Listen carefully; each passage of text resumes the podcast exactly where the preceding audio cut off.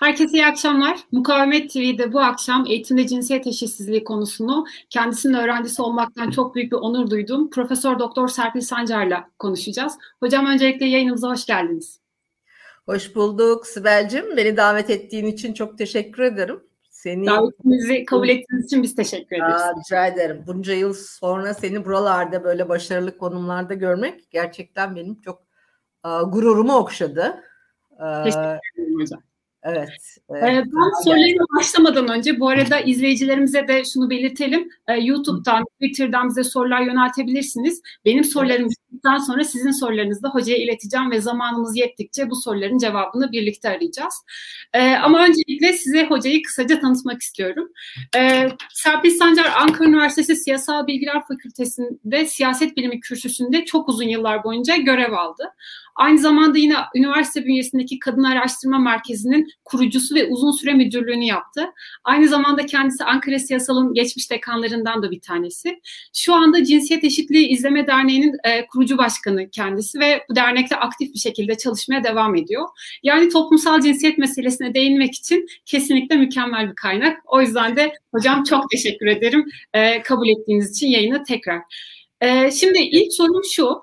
E, siz uzun yıllar siyasalda toplumsal cinsiyet üzerine ders verdiniz. Aynı zamanda zaten işte erkeklik imkansız iktidar ve e, Türk modernleşmesinin cinsiyeti dersinde de hep bize toplumsal cinsiyetin nasıl geliştiğini detaylı bir şekilde anlattınız. Hem bizim tarihimizde hem de tüm feminist tarihte. Toplumsal cinsiyet dediğimiz şeyde ve feminizm dediğimiz şeyde toplumda şöyle bir algı var. Ataerkil, ataerkinin şöyle bir söylemi var.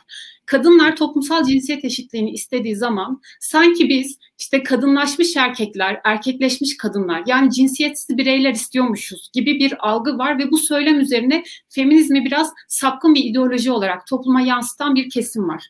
Bu nedenle de ben size öncelikle şunu soracağım. Biz toplumsal cinsiyet eşitsizliği derken neyi kastediyoruz ve feminist mücadele cinsiyet eşitliği talep ederken neyi talep ediyor? Kadınlar için eşitlik neden önemli? Yani şu anki durumumuz nedir ve biz cinsiyet eşitliği derken ne talep ediyoruz?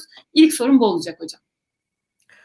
Sibel'cim şimdi hani bu cinsiyet eşitliği konusunda bu kadar hani dolan başlı laflara falan hiç gerek yok. Günümüzde yani her gün neredeyse 2-3 tane kadın sadece kadın olduğu için öldürülüyor biliyorsunuz. Yani itaat etmediği için, boşanmaya kalktığı için, işte ne bileyim açık giyindiği için, izinsiz başka bir yere gittiği için falan. Yani bu başlı başına hani cinsiyet eşitsizliği denen şeyin ne olduğunu bizi göstermek için bir kapı aralıyor. yani eşitlik doğuştan gelen bir şey olduğu söyleniyor aydınlanma felsefesi biliyorsunuz. İnsanlar doğuştan eşit doğarlar ve aynı hak ve özgürlüklere sahip doğarlar. E, modernitenin e, bu eşitlikten kastının sadece erkekler olduğunu e, biliyoruz. Nereden biliyoruz? Nereden biliyoruz? E, İnsan Hakları Evrensel Beyannamesi'den önce Fransız İhtilali e, zamanında e, insanların temel hak ve özgürlüklerinin tanımlandığı temel belgede e, ne diyordu?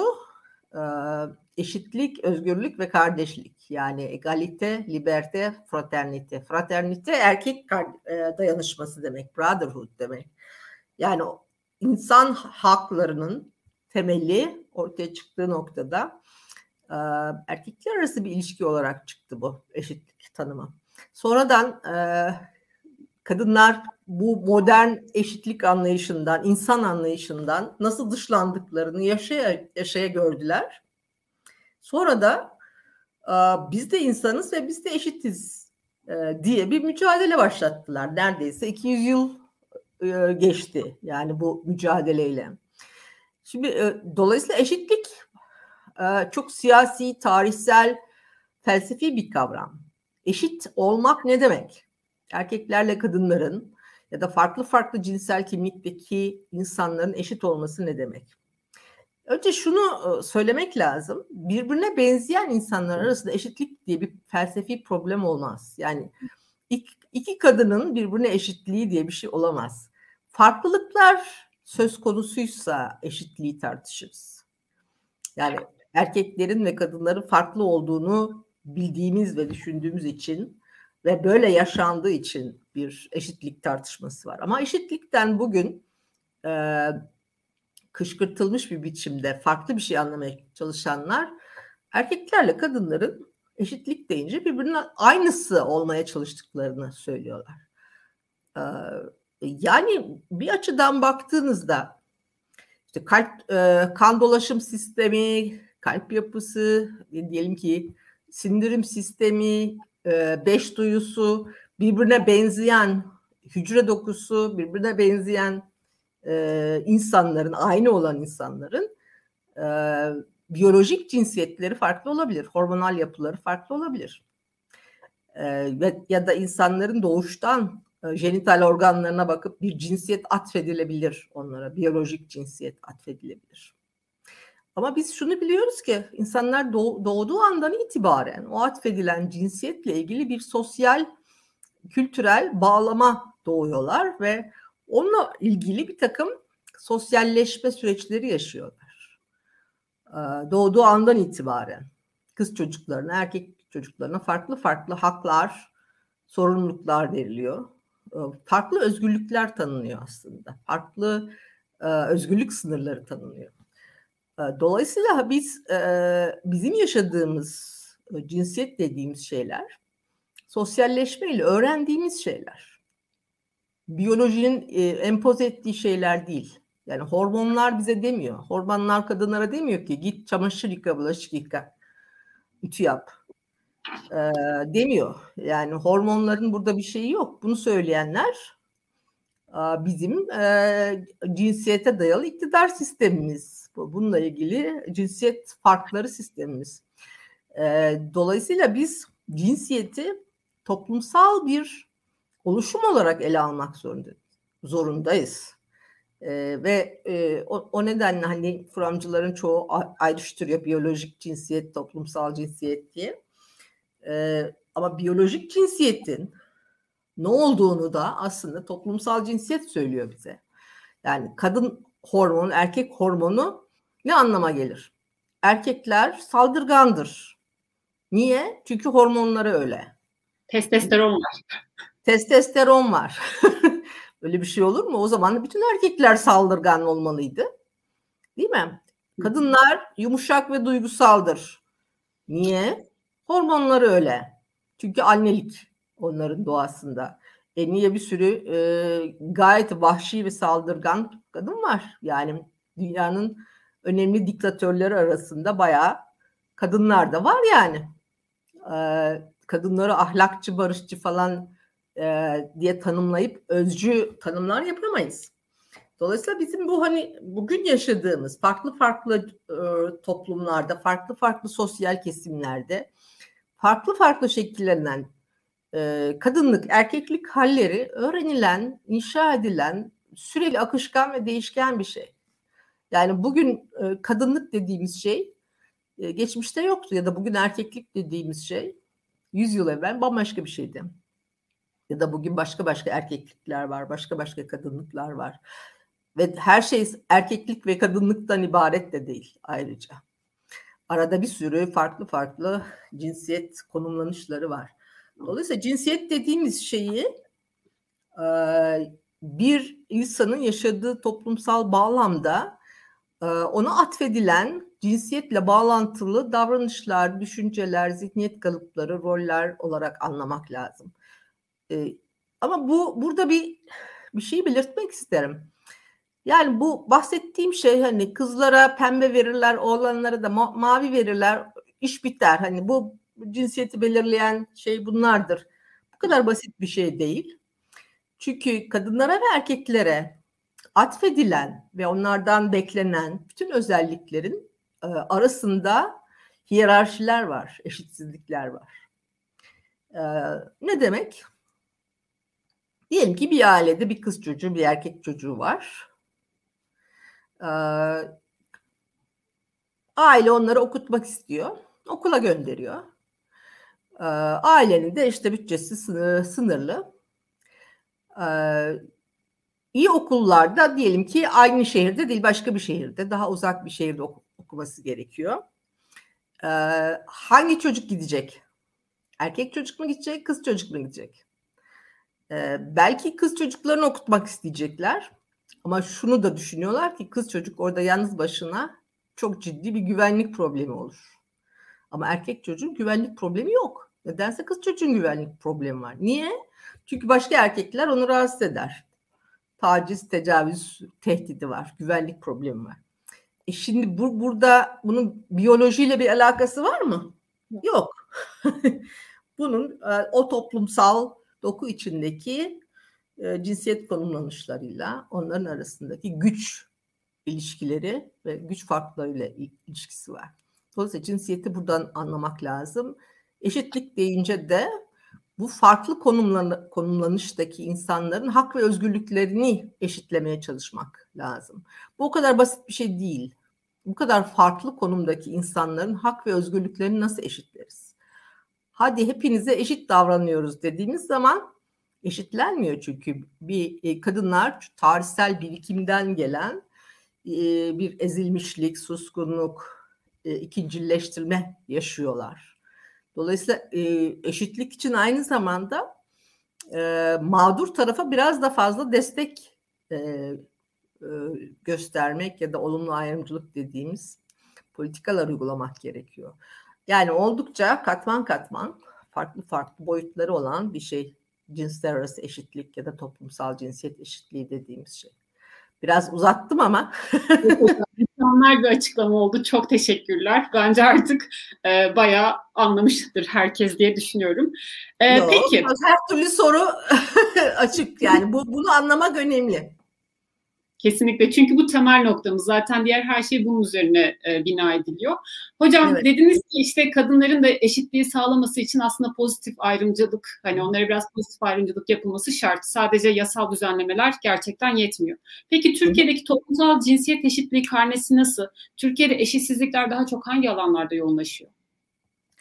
Valla Türkiye'nin e, cinsiyet eşitsizliği karnesi zaman zaman değişen e, bir profili var. Bir kere hani 20 yıl önceden e, bugüne çok şey değişti. Mesela 20 yıl önce şey konuşuyorduk.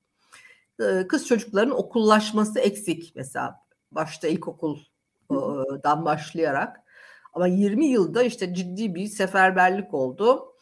İlkokulda okullaşma oranları aşağı yukarı denkleşti. Belki ortaokulda da denkleşti.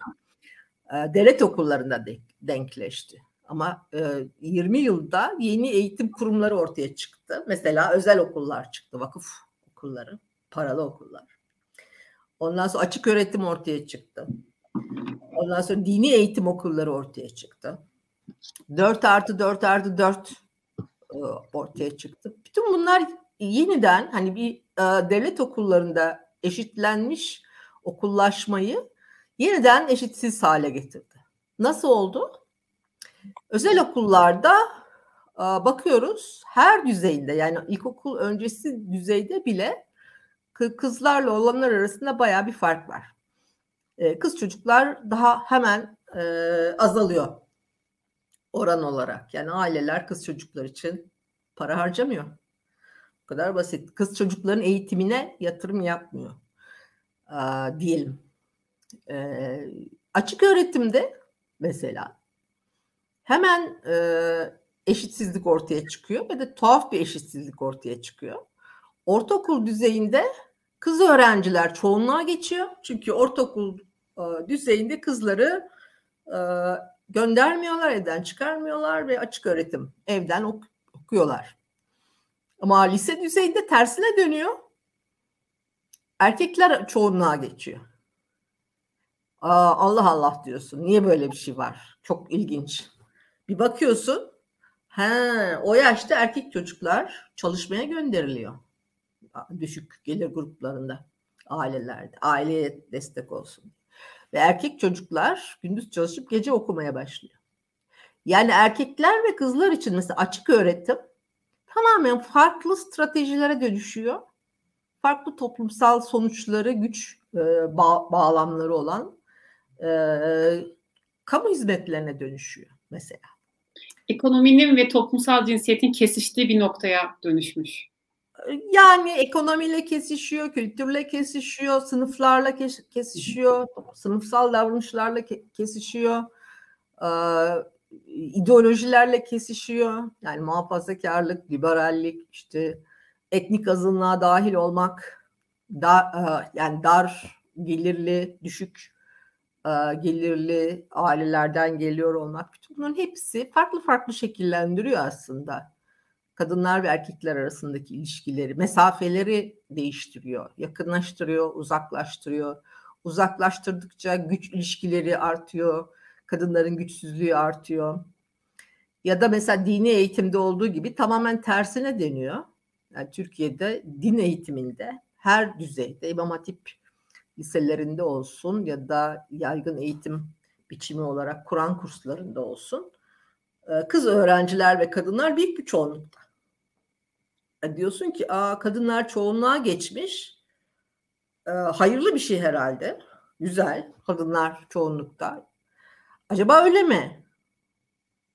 Değil. Çünkü e, din, dinin örgütlenmesine bakıyorsun Türkiye'de. İmamlar erkek, Diyanet İşleri Başkanlığı'nın baştan aşağı bütün yönetimi erkek, e, ders veren hocalar erkek, ilahiyat fakültelerinde e, kadın profesör oranı yüzde üç. E, Türkiye üniversitelerinde kadın profesör oranı yüzde kırka yakın. Ama ilahiyat fakültelerinde yüzde üç. Yani ders vereni, yöneteni erkek ama e, eğitim alanı kız çocukları ve kadın olan bir şey din e, Türkiye'de. Bu, bu tersine bir başka e, cinsiyetçi e, hiyerarşi doğuruyor. Yani bunun ne anlama geldiğini daha tam kavramış değiliz Türkiye'de. Çünkü çok yeni olgular bunlar. Son 5 yılın, 10 yılın. Ee, o zaman şöyle de sanırım. Biz eğitimi bir taraftan da kadınlar özgürleşsin, ekonomik bağımsızlıklarını elde etsin diye de isteriz. Yani kadınların okullaşmasını.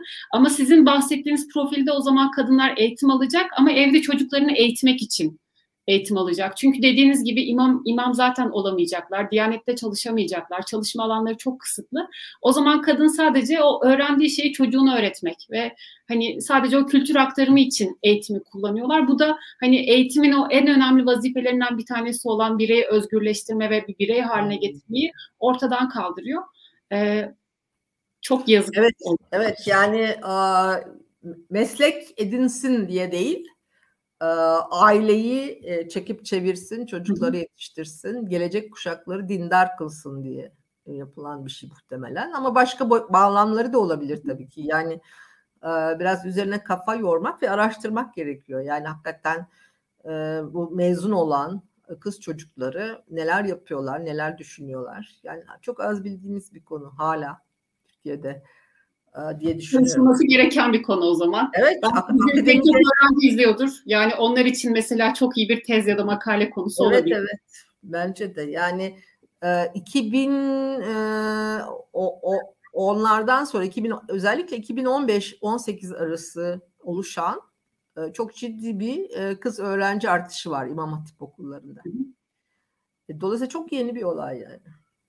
Ama bu hani bir şey tercih, e, bir politika yani şeyden de görüyoruz bunu. Nereden görüyoruz? Ortaokul düzeyinde e, yurt ve öğrenci burslarının dağılımından görüyoruz. Mesela mesleki orta öğretime e, giden kız öğrencilerle e, dini eğitime giden kız öğrenciler arasında büyük bir e, makas oluşuyor. E, bursların çok önemli bir kısmı din eğitimine giden kız öğrencilere veriliyor. Yurtlara da büyük e, ağırlıkla yurtlarda e, yurtla kız yurtların yüzde yirmisi yanlış hatırlamıyorsam e, dini eğitimdeki kız öğrencileri tahsis edilmiş durumda. Mesleki eğitime giden kız öğrencilerin burs oranı binde binler, binde bilmem 3-9 falan öyle bir şey yani. Abi mesleki eğitime giden kız öğrenciye burs ve yurt vermiyoruz. Din eğitimine giden kız öğrenciye e, oranının üstlerinde burs ve yurt veriyoruz. Bu, bu özel bir tercih meselesi. O zaman dar gelirli bir öğrencinin gerçekten okumak için aslında dini eğitimden başka bir çaresi kalmıyor. Aynen. Bir diğer evet. şey de belki hocam e, bu işte kişinin lise döneminde evine en yakın okula gitme zorunluluğu ve pek çok okulun imam hatibe dönüştürülmesi nedeniyle de e, aslında pek çok kişi istemese de evine en yakın okul orası olduğu için doğrudan oraya atanıyor. Çünkü sınavlar artık çok e, sınırlı hale geldi. Çok sınırlı okula sınavla gidilebiliyor. Bu da zaten e, tam da dediğiniz gibi o lise ya da işte lise eğitiminde özellikle İmam Hatip'e giden kadın öğrenci oranını çok fazla arttırıyor. Ee, peki hocam, e, öğrencilerden bahsettik. Eğitimcilerin durumunda cinsiyet karnemiz nasıl? Yani e, sizin yine kitabınızdan örnekle aslında Cumhuriyet kurulurken kadınlara en büyük atfedilen rollerden bir tanesi de hemşirelik ya da öğretmenlik gibi rollerle hani kadınsı meslekleri e, kadınların yapmasıydı ve işte öğretmen liseleriyle, öğretmen okulları ve hemşireliğe yönlendirildi. E, bu proje başarılı oldu mu? Bizim kadın e, hocalarımızın çok fazla olduğunu biliyoruz. Oran nedir? Bir de bu öğretmen olanlar yönetici kademesine gelebildiler mi? Valla Cumhuriyet'in e, e, öğretmen e, kadın projesi çok başarılı. Yani hı hı. en düşük kadın öğretmen oranı yüzde ellilerde yani lise düzeyinde. Üniversitede bile yüzde otuz beşin kırkın altında değil. E, ama e, Cumhuriyet şeyi kadınları yönetici pozisyonlara getirme gibi bir strateji izlemedi biliyorsunuz. Yani 1924 Anayasası kadınları vatandaş olarak kabul etmedi. Ee, e, seçme ve seçilme haklarını vermedi. Ta e, 1930'da ve 34'te seçme ve seçilme hakkı tanındı kadınlara biliyorsunuz. Ee, bu, bu ciddi bir handikap tabii yarattı kadınlar için. Ee, 1926'da kadın hakları reformu dediğimiz yani medeni yasa reformu çok önemli adımlar attırdı kadınlara. Evlilikte eşitlik, çocukların velayet, velayet hakları, çalışma hakkı gibi birçok konuda boşanma hakkı gibi. Ama siyasi haklar yani eşit vatandaşlık hakkı çok bir 15 yıl daha bekledi. 1930'larda şey olduğunda kadınların seçme ve seçilme hakkı verildiğinde yani 1935 seçimlerinde artık hem Türkiye'de hem Avrupa'da faşizmin yükselişi yani artık seçimlerin bir anlam ifade etmemeye başlaması e, dolayısıyla yani o, o oy hakkı da çok aktif olarak kullanılamadı e, aslında çok da. Daha çok vitrindeki kadın vekiller şeklinde. Neredeki pardon? Modernleşmenin vitrininde ki ha, yani evet e, 1970'ler 80'ler hatta hala devam ediyor. Yani e, siyasetteki kadın e, erkek eşitsizliği bu ayrı ciddi bir mesele. Hani sen baştan sormuştun ya en önemli eşitsizlikler nedir diye. Hı hı. Mesela Türkiye'yi uluslararası endekslerde aşağı çeken toplumsal cinsiyet eşitliği endekslerinde aşağı çeken iki önemli konu var ya da dört konudan diyelim ki eğitim ve sağlık konusunda Türkiye e, ileride kadın eğitimi ve sağlığı konusunda ileride siyasal kararlara katılma ve e, gelir paylaşımı. Yani erkeklerin ve kadınların elde ettiği gelir.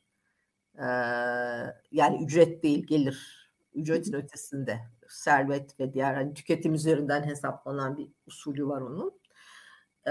o o kadar farklı ki kadınlar ve erkekler arasında Türkiye'de. Kadınların eli paraya değmiyor bir anlamda. Gerçekten yani e, kadınların... Banka eşlerinde genelde zaten çalışıyor olsalar da. Yani işte artık eşlerinde e, falan yani.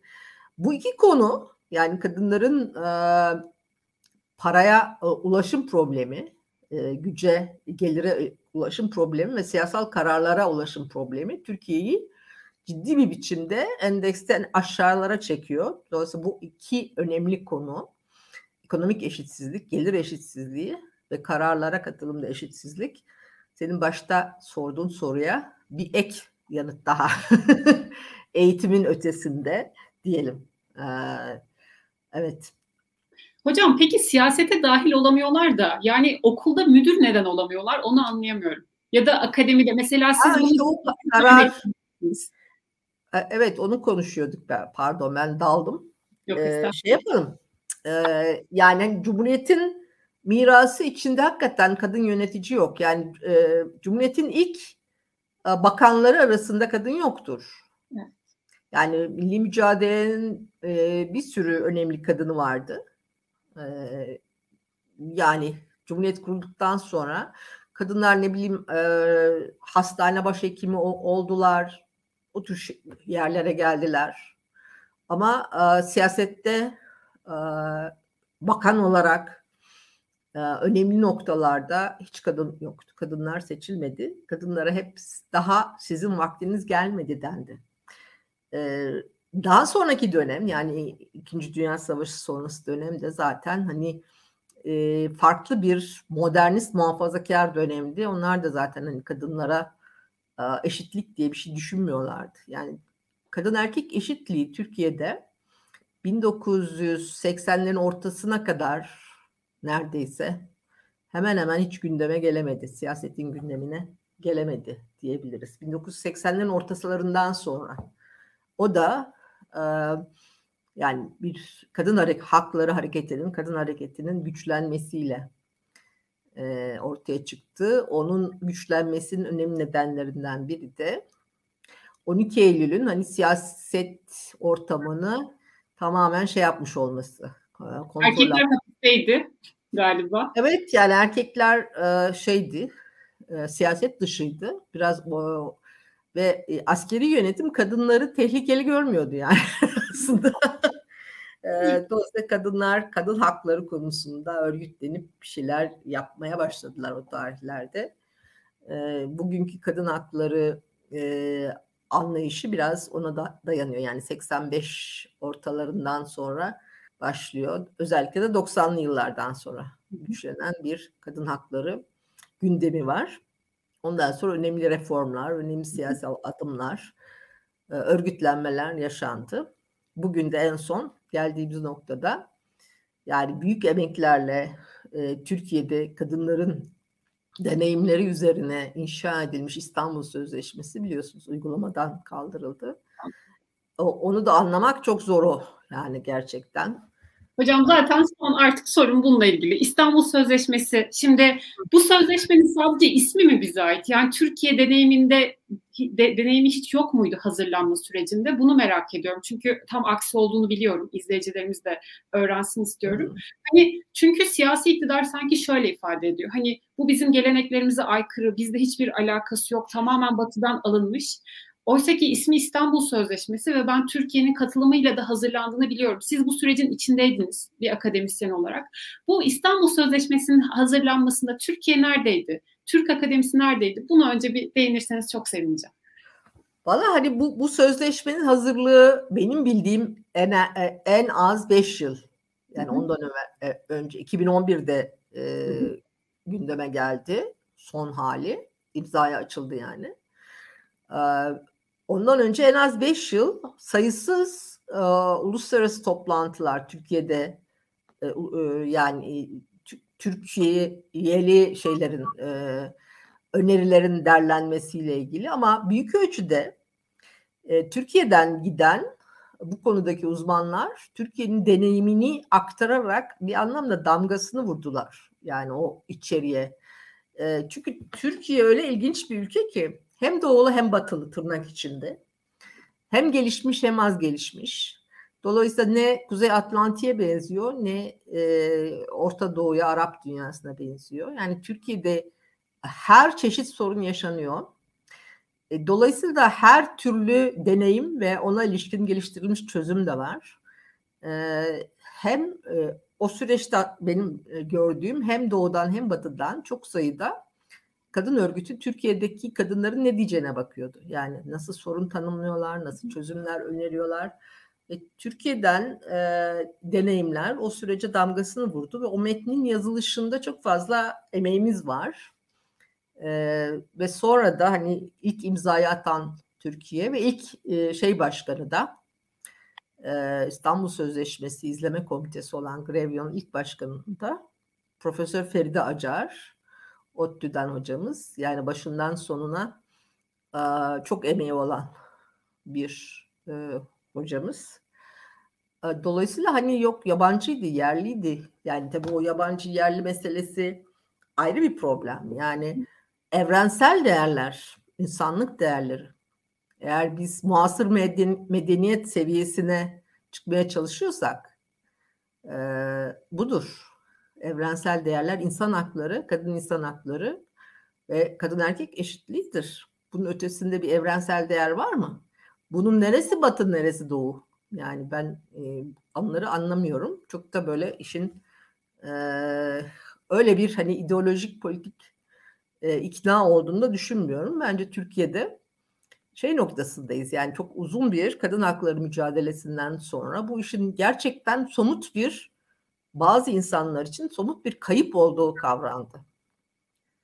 Ee, yani artık sadece böyle hani laf, söz, kadınlar çiçektir, e, cennet anaların ayakları altındadır. Hani bu laflarla geçiştirilecek bir şey değil.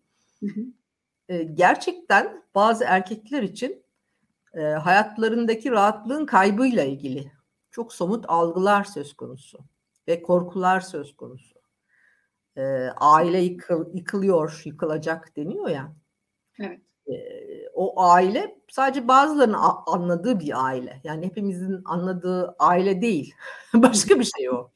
Yani e, erkeklerin rahatının kaçacağı, bazı erkeklerin rahatının kaçacağı. E, bunu tabii bütün erkeklere atfetmek istemem hiçbir zaman. Yani çok azınlık olduğu çok açık. Yani erkeklerin büyük bir çoğunu Türkiye'de artık kadınlarla eşit ve özgür bir hayat paylaşmak istiyor. Karşısında suskun, cahil, ezik bir kadın görmek istemiyor. O öyle bir kadınla mutlu olma şansının olmadığını çok farkında. Çünkü hayat arkadaşı olamaz. Bir de dediğiniz gibi bu e, bir anket şirketinin yaptığı araştırmada zaten İstanbul Sözleşmesi yüzde 68 oranında aslında toplumsal kabul görmüş bir anlaşma. Ve Erdoğan'ın aslında 2011 yılında bir kutlama tweet'i var. Yani e, işte kadın haklarının insan hakları olduğunu ortaya koyan İstanbul Sözleşmesi Türkiye'nin öncülüğünde hazırlandı diye. E, ben şunu merak ediyorum. 10 yılda Türkiye'de ne değişti de yeni bir gelenek mi icat ettik biz? Yani o zaman geleneğimize uygundu. Şimdiki geleneğe neden uygun değil? Ya Sibel'cim bu gelenek, kültür, e, alışkanlıklarımız, normallerimiz meselesi her zaman mağduru e, daha köşeye sıkıştıran. E, yani güçlüyü daha güçlü kılan şeylerdir. E, onun içinden konuşmak çok sakıncalı bir şey. Yani gelenek ne kime göre? Bin bir çeşit gelenek, kültür, alışkanlık var. Yani bizi gelenekler bağlamaz, bizi hukuk bağlar. Evrensel hukukun ilkeleri bağlar. Ee, Türkiye'de e, evrensel hukukun ilkelerine bağlı olacağını en az 200 yıl önce e, belirtmiş bir ülke. Yani dolayısıyla bunlar bence marjinaller, marjinal kalmaya devam edecekler ama e, yani İstanbul Sözleşmesi ilkeleriyle yasal olarak gündemde olmayabilir ama ilkeleriyle bütün hani kadınların gündeminde olacak bence. Yani başka bir çözümü yok ki. Yani e, şiddet gören, tehdit edilen, dayak yiyen kadın e, bunu çözmeye kalktığında onun ilkeleri İstanbul Sözleşmesi'nde zaten. Yani ister Hocam, beğenin ister beğenmeyin yani. Yapılacak şey belli iki kere iki dört. evet pardon. Hocam kesikle ilgili Hilal Kaplan'ın da bir savunusu var. Bugünkü yazısında yazmış. Şöyle diyor. Ne, diyor neyin ki, savunusu? Hilal Kaplan'ın şöyle bir açıklaması var. Diyor ki İstanbul Sözleşmesi imzalanalı 10 e, yıl oldu ama Türkiye'de zaten kadın cinayetleri ya da kadına yönelik şiddet azalmadı. Yani zaten İstanbul Sözleşmesi bir anlam ifade etmiyordu. Kadınları korumuyordu. O yüzden neden böyle sahip çıkıyorsunuz ki diyor. Hani e, o yüzden de İstanbul Sözleşmesi'nden çıkmış olmanın zaten hiçbir şey ifade etmeyeceğini iddia ediyor. Yani İstanbul Sözleşmesi işe yaramıyor muydu? Vallahi uygulansaydı, uygulansaydı işe yarardı. tam da bu şey olduğunda İstanbul Sözleşmesi'nin izleme komitesi Grevio'nun Türkiye raporu üzerine bir şey yazıyordum. Türkiye tavsiyeleri üzerine. Yani o raporda hani Türkiye'de İstanbul Sözleşmesi'ne göre uygun olan ve uygun olmayan şeyleri saptıyor ve hani şunları şunları şöyle değiştirebilirsiniz. Şunlara daha dikkatli bakın şunlar gayet iyi diye bir şey de çıkartıyor yani. Saptama yapıyor, bir harita çıkartıyor. Tam da onun üzerine bir şey yazıyordum. Ee, ve yani, şeyi göster görüyorsunuz. Yani aslında ana e, stratejik maddeleri itibariyle Türkiye'de uygulanmadı. Evet. E, bir süredir. Yani 2014'te yürürlüğe girdi. Demek ki 7 yıl olmuş. E, uygulanmadı. Benzer hükümler 6284 sayılı yasada var. E, ama İstanbul Sözleşmesi daha kapsamlı. E, devlete bir takım sorumluluklar yükleyen, daha detaylı sorumluluklar yükleyen bir sözleşme. E, dolayısıyla hani bugün dünyada o kendi alanında en gelişmiş e, normları, çözümleri e, somut olarak ifade ediyor, tek tek öneriyor, gösteriyor. Yani şöyle yapmalısınız, böyle yapmalısınız. Şu durumda e, şu aktör bunu yapmalı, bu yasa şöyle olmalı diye çok somut detaylı önerileri olan bir sözleşme. Dolayısıyla eğer uygulansaydı üç günde şey çözülür diye bir şey yok. kadın cinayetleri biter diye bir şey yok. Yani kadın cinayetleri çok hızlı bitebilir. Hı hı.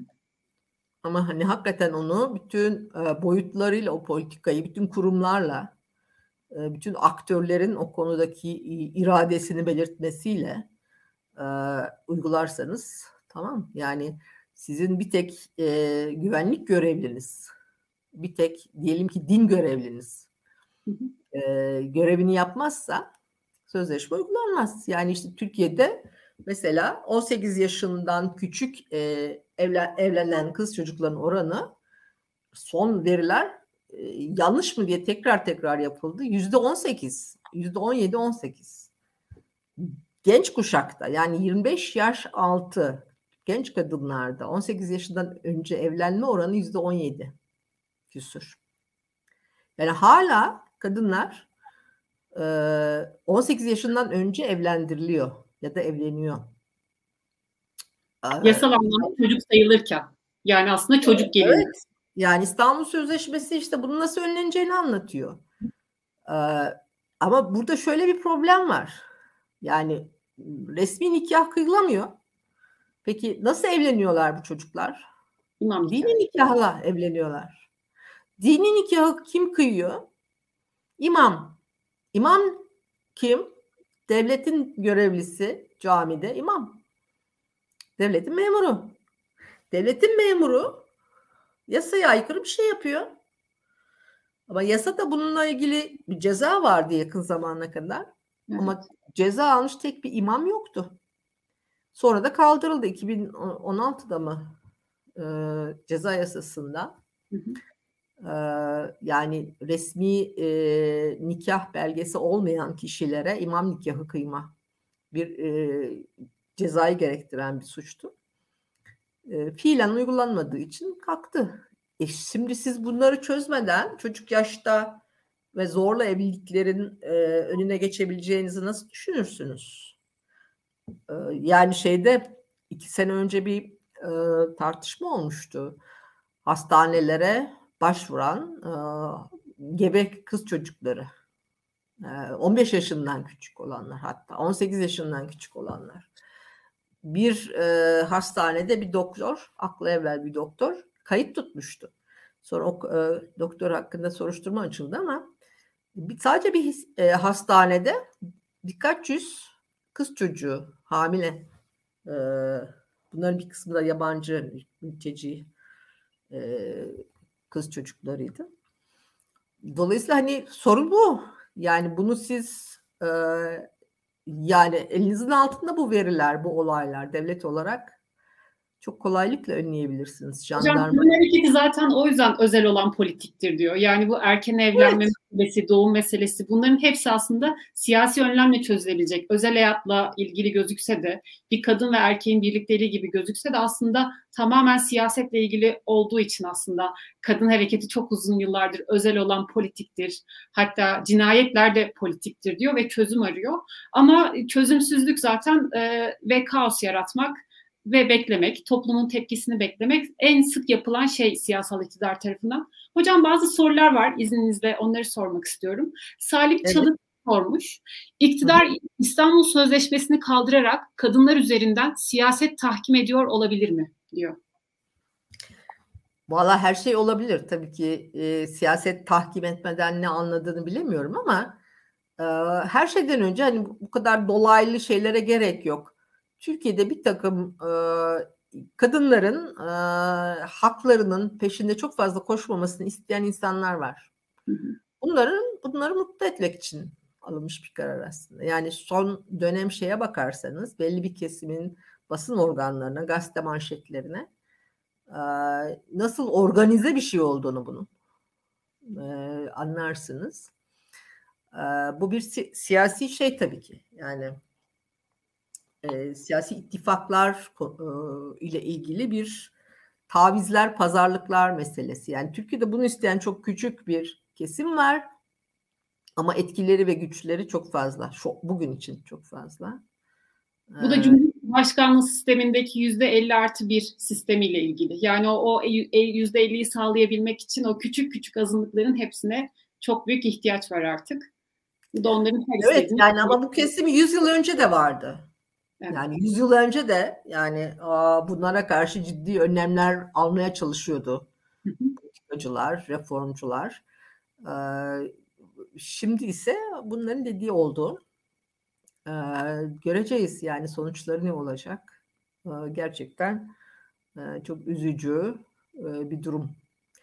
Yani bu şey demek tabii kadın haklarının temel yani kadınlara yönelik hak ihlallerinin insan hakları ihlali olarak kabul edilmemesi anlamına mı geliyor?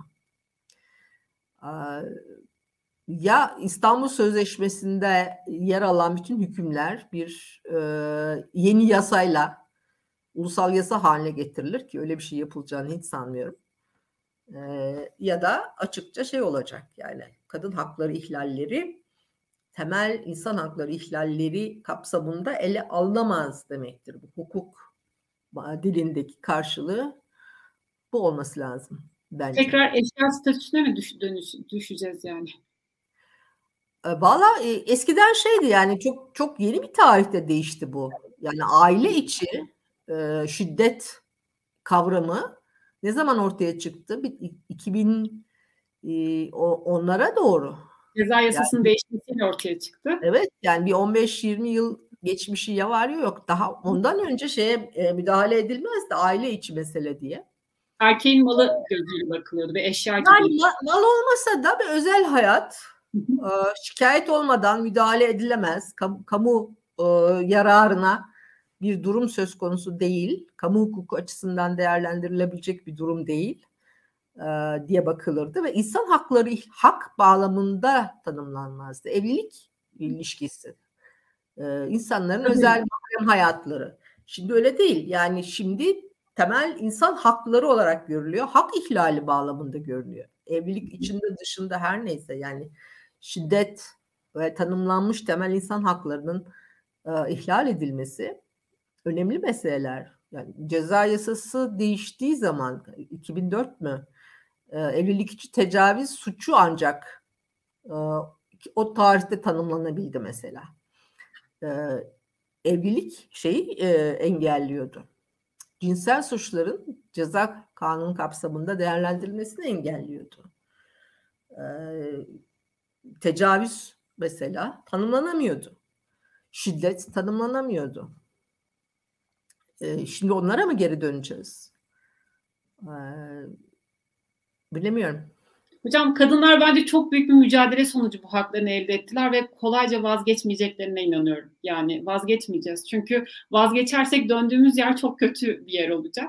E, ve siz e, ve sizin gibi pek çok geçen hafta Canan Arın'ı ağırlamıştık burada. Gerçekten çok büyük mücadele verdiniz ve aslında biz daha genç nesile de örneksiniz. Yani hem işte sizin öğrenciniz olmam sebebiyle öğrettiklerinizle ve uyguladıklarınızla bizler için örneksiniz. O yüzden belki de artık biz de mücadele etmeliyiz. Yani çok konformist bir alandaydık. Belki bu alandan artık çıkmak ve haklar için de mücadele etmek bizim de üzerimize bir vazife. Gelecek nesil için, bizden sonraki nesil için. Sibel'cim sadece siz yetmezsiniz. Yani toplumun her kesiminin buna e, katılması lazım. Yani sermaye kesimiyle, iş adamlarıyla yani artık e, top kadınlardan çıktı. Yani bu Türkiye'nin genel uygarlık, gelişmişlik, refah meselesi oldu. E, yani mesela dün iki gündür şeyi görüyorum. Bugün e, çok ilginç Fenerbahçe Spor Kulübü açıklama yapmış. E, İstanbul Sözleşmesi'nin e, geri getirilmesini talep ediyor. Fenerbahçe Spor Kulübü. Yani e, başka bire gidiyor iş şimdi artık. Yani kadın hakları meselesinden çıktı. Türkiye'nin e, uygar dünyanın içinde mi olacak, oradan dışarı mı atılacak meselesine dönüşüyor. Bence bu noktaya çok önceden gelmesi gerekiyordu ki bunlar olmasın. Hı hı. Ee, yani biz anlatamamışız aslında yeterince. Yani kadın hakları ihlalleri kadınların meselesidir. Ee, den öte gidememişiz ama şimdi öyle olmadığı İnsan problemi, insanlık problemi olduğu daha iyi anlaşılacak diye düşünüyorum. Umuyorum ki daha güçlü, daha bir e, kadın erkek eşitliği e, şeyi olur Türkiye'de. Geri dönülmez bir e, siyasi denkleme oturur. Böylece hani 21. yüzyılın kapısı bence Türkiye için oradan açılla, açılma şansı var. Yoksa e, 21. yüzyılı Türkiye ıskalama riskiyle çok karşı karşıya. Ben öyle olmamasını umut ediyorum hocam. Umarım yakalayacağız. 21. yüzyılı yakalayacağız. Bundan eminim. Bilmiyorum ki. Siz çok sabır sarf ettiniz. Biz de edeceğiz. Sizin kuşak gerçekten çok güçlü ve başarılı bir kuşaksınız. Ben size çok güveniyorum. Dünyayı dünyayı biliyorsunuz. Yani bizim e, kuşaklardan daha şeysiniz. Haberdarsınız dünyada olup bitenlerden. Teknoloji de buna el veriyor. Eğitim düzeyiniz de el veriyor. E, dolayısıyla hani e, kısmi geri gidişler olabilir ama hani, genel trend, tarihin trendi bence Türkiye'de geri dönmez, geri döndürülemez bir noktada. Hocam çok teşekkürler yayınımıza katıldığınız için. Rica ederim. Umarım. Umarım bir daha tekrar sizi ağırlamayı tekrar başka bir konuda yine çok isteriz. Bize anlatacak çok şeyiniz var çünkü. Ee, çok teşekkürler. Ben teşekkür ederim Sibel'cim. Size iyi, keyifli bir akşam diliyorum. İyi bir hafta diliyorum. Bir daha görüşmek üzere. Hoşçakal. Görüşmek üzere hocam. Hoşçakalın.